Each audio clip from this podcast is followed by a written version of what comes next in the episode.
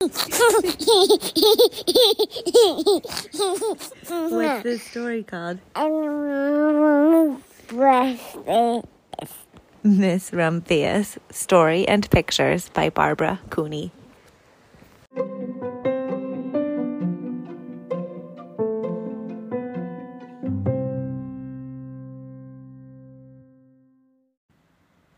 The lupine lady lives in a small house overlooking the sea. In between the rocks around her house grow blue and purple and rose colored flowers. The lupine lady is little and old, but she has not always been that way. I know. She is my great aunt, and she told me so. Once upon a time, she was a little girl named Alice who lived in a city by the sea. From the front stoop, she could see the wharves and the bristling masts of tall ships.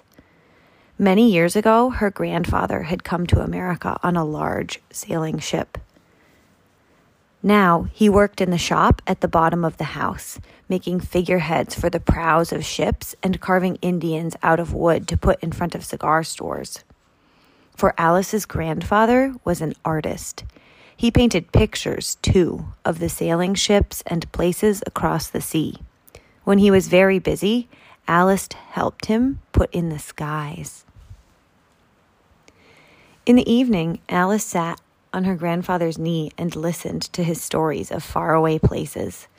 When he had finished, Alice would say, When I grow up, I too will go to faraway places, and when I grow old, I too will live beside the sea.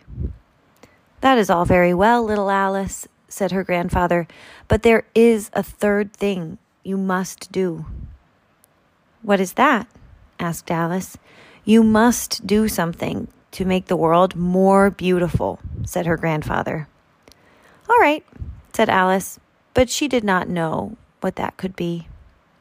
In the meantime, Alice got up and washed her face and ate porridge for breakfast she went to school and she came home and did her homework, and pretty soon she was grown up. Then my great aunt Alice set out to do the three things she had told her grandfather she was going to do. She left home and went to live in another city far away from the sea and the salt air. There, she worked in a library dusting books and keeping them from getting mixed up, and helping people find the ones they wanted. Some of the books told her about faraway places. People called her Miss Rumphius now. Sometimes she went to the conservatory in the middle of the park.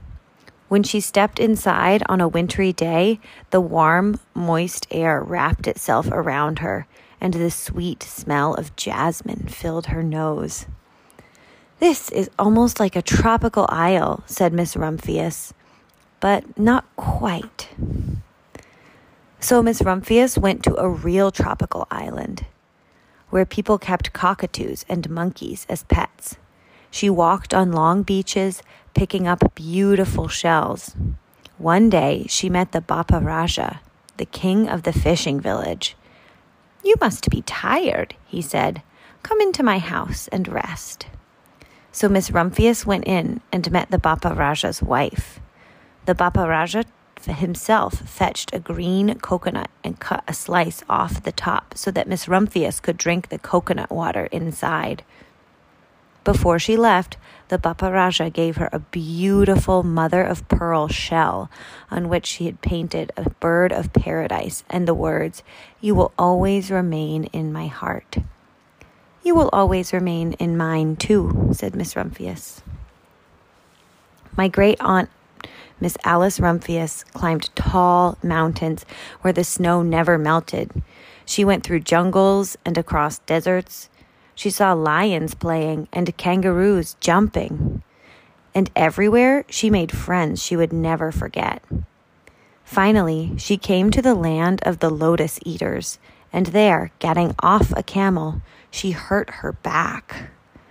What a foolish thing to do, said Miss Rumphius. Well, I have certainly seen faraway places. Maybe it is time to find my place by the sea. And it was. And she did. From the porch of her new house, Miss Rumphius watched the sun come up. She watched it cross the heavens and sparkle on the water, and she saw it set in glory in the evening. She started a little garden among the rocks that surrounded her house, and she planted a few flower seeds in the stony ground. Miss Rumphius was almost perfectly happy. But there is still one more thing I have to do, she said. I have to do something to make the world more beautiful. But what? The world already is pretty nice, she thought, looking out over the ocean. The next spring, Miss Rumphius was not very well. Her back was bothering her again, and she had to stay in bed most of the time. The flowers she had planted the summer before had come up and bloomed in spite of the stony ground. She could see them from her bedroom window, blue and purple and rose colored. Lupines, said Miss Rumphius with satisfaction. I have always loved lupines the best. I wish I could plant more seeds this summer so that I could still have more flowers next year. But she was not able to. After a hard winter came spring. Miss Rumphius was feeling much better. Now she could take walks again. One afternoon, she started to go up and over the hill where she, she had not been in a long time. I don't believe my eyes, she cried when she got to the top for there, on the other side of the hill, was a large patch of blue and purple and rose colored lupines. It was the wind, she said as she knelt in delight. It was the wind that brought the seeds from my garden here, and the birds must have helped. Then Miss Rumphius had a wonderful idea. She hurried home and got out her seed catalogues she sent off to the very best seed house for five bushels of lupine seed. All that summer, Miss Rumphius, her pockets full of seeds, wandered over fields and headlands, sowing lupines. She scattered seeds along the highways and down the country lanes.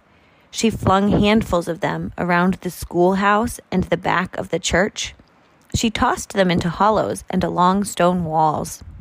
Her back didn't hurt her anymore at all. Now, some people called her that crazy old lady. The next spring, there were lupines everywhere. Fields and hillsides were covered with blue and purple and rose colored flowers. They bloomed along the highways and down the lanes. Bright patches lay around the schoolhouse and the back of the church. Down in the hollows and along the stone walls grew the beautiful flowers. Miss Rumphius had done the third, the most difficult thing of all. My great aunt Alice, Miss Rumphius, is very old now. Her hair is very white. Every year there are more and more lupines. Now they call her the lupine lady. Sometimes my friends stand with me outside her gate, curious to see the old, old lady who planted the fields of lupine. When she invites us in, they come slowly. They think that she is the oldest woman in the world. Often she tells us stories of faraway places. When I grow up, I tell her, I too will go to faraway places and come home to live by the sea.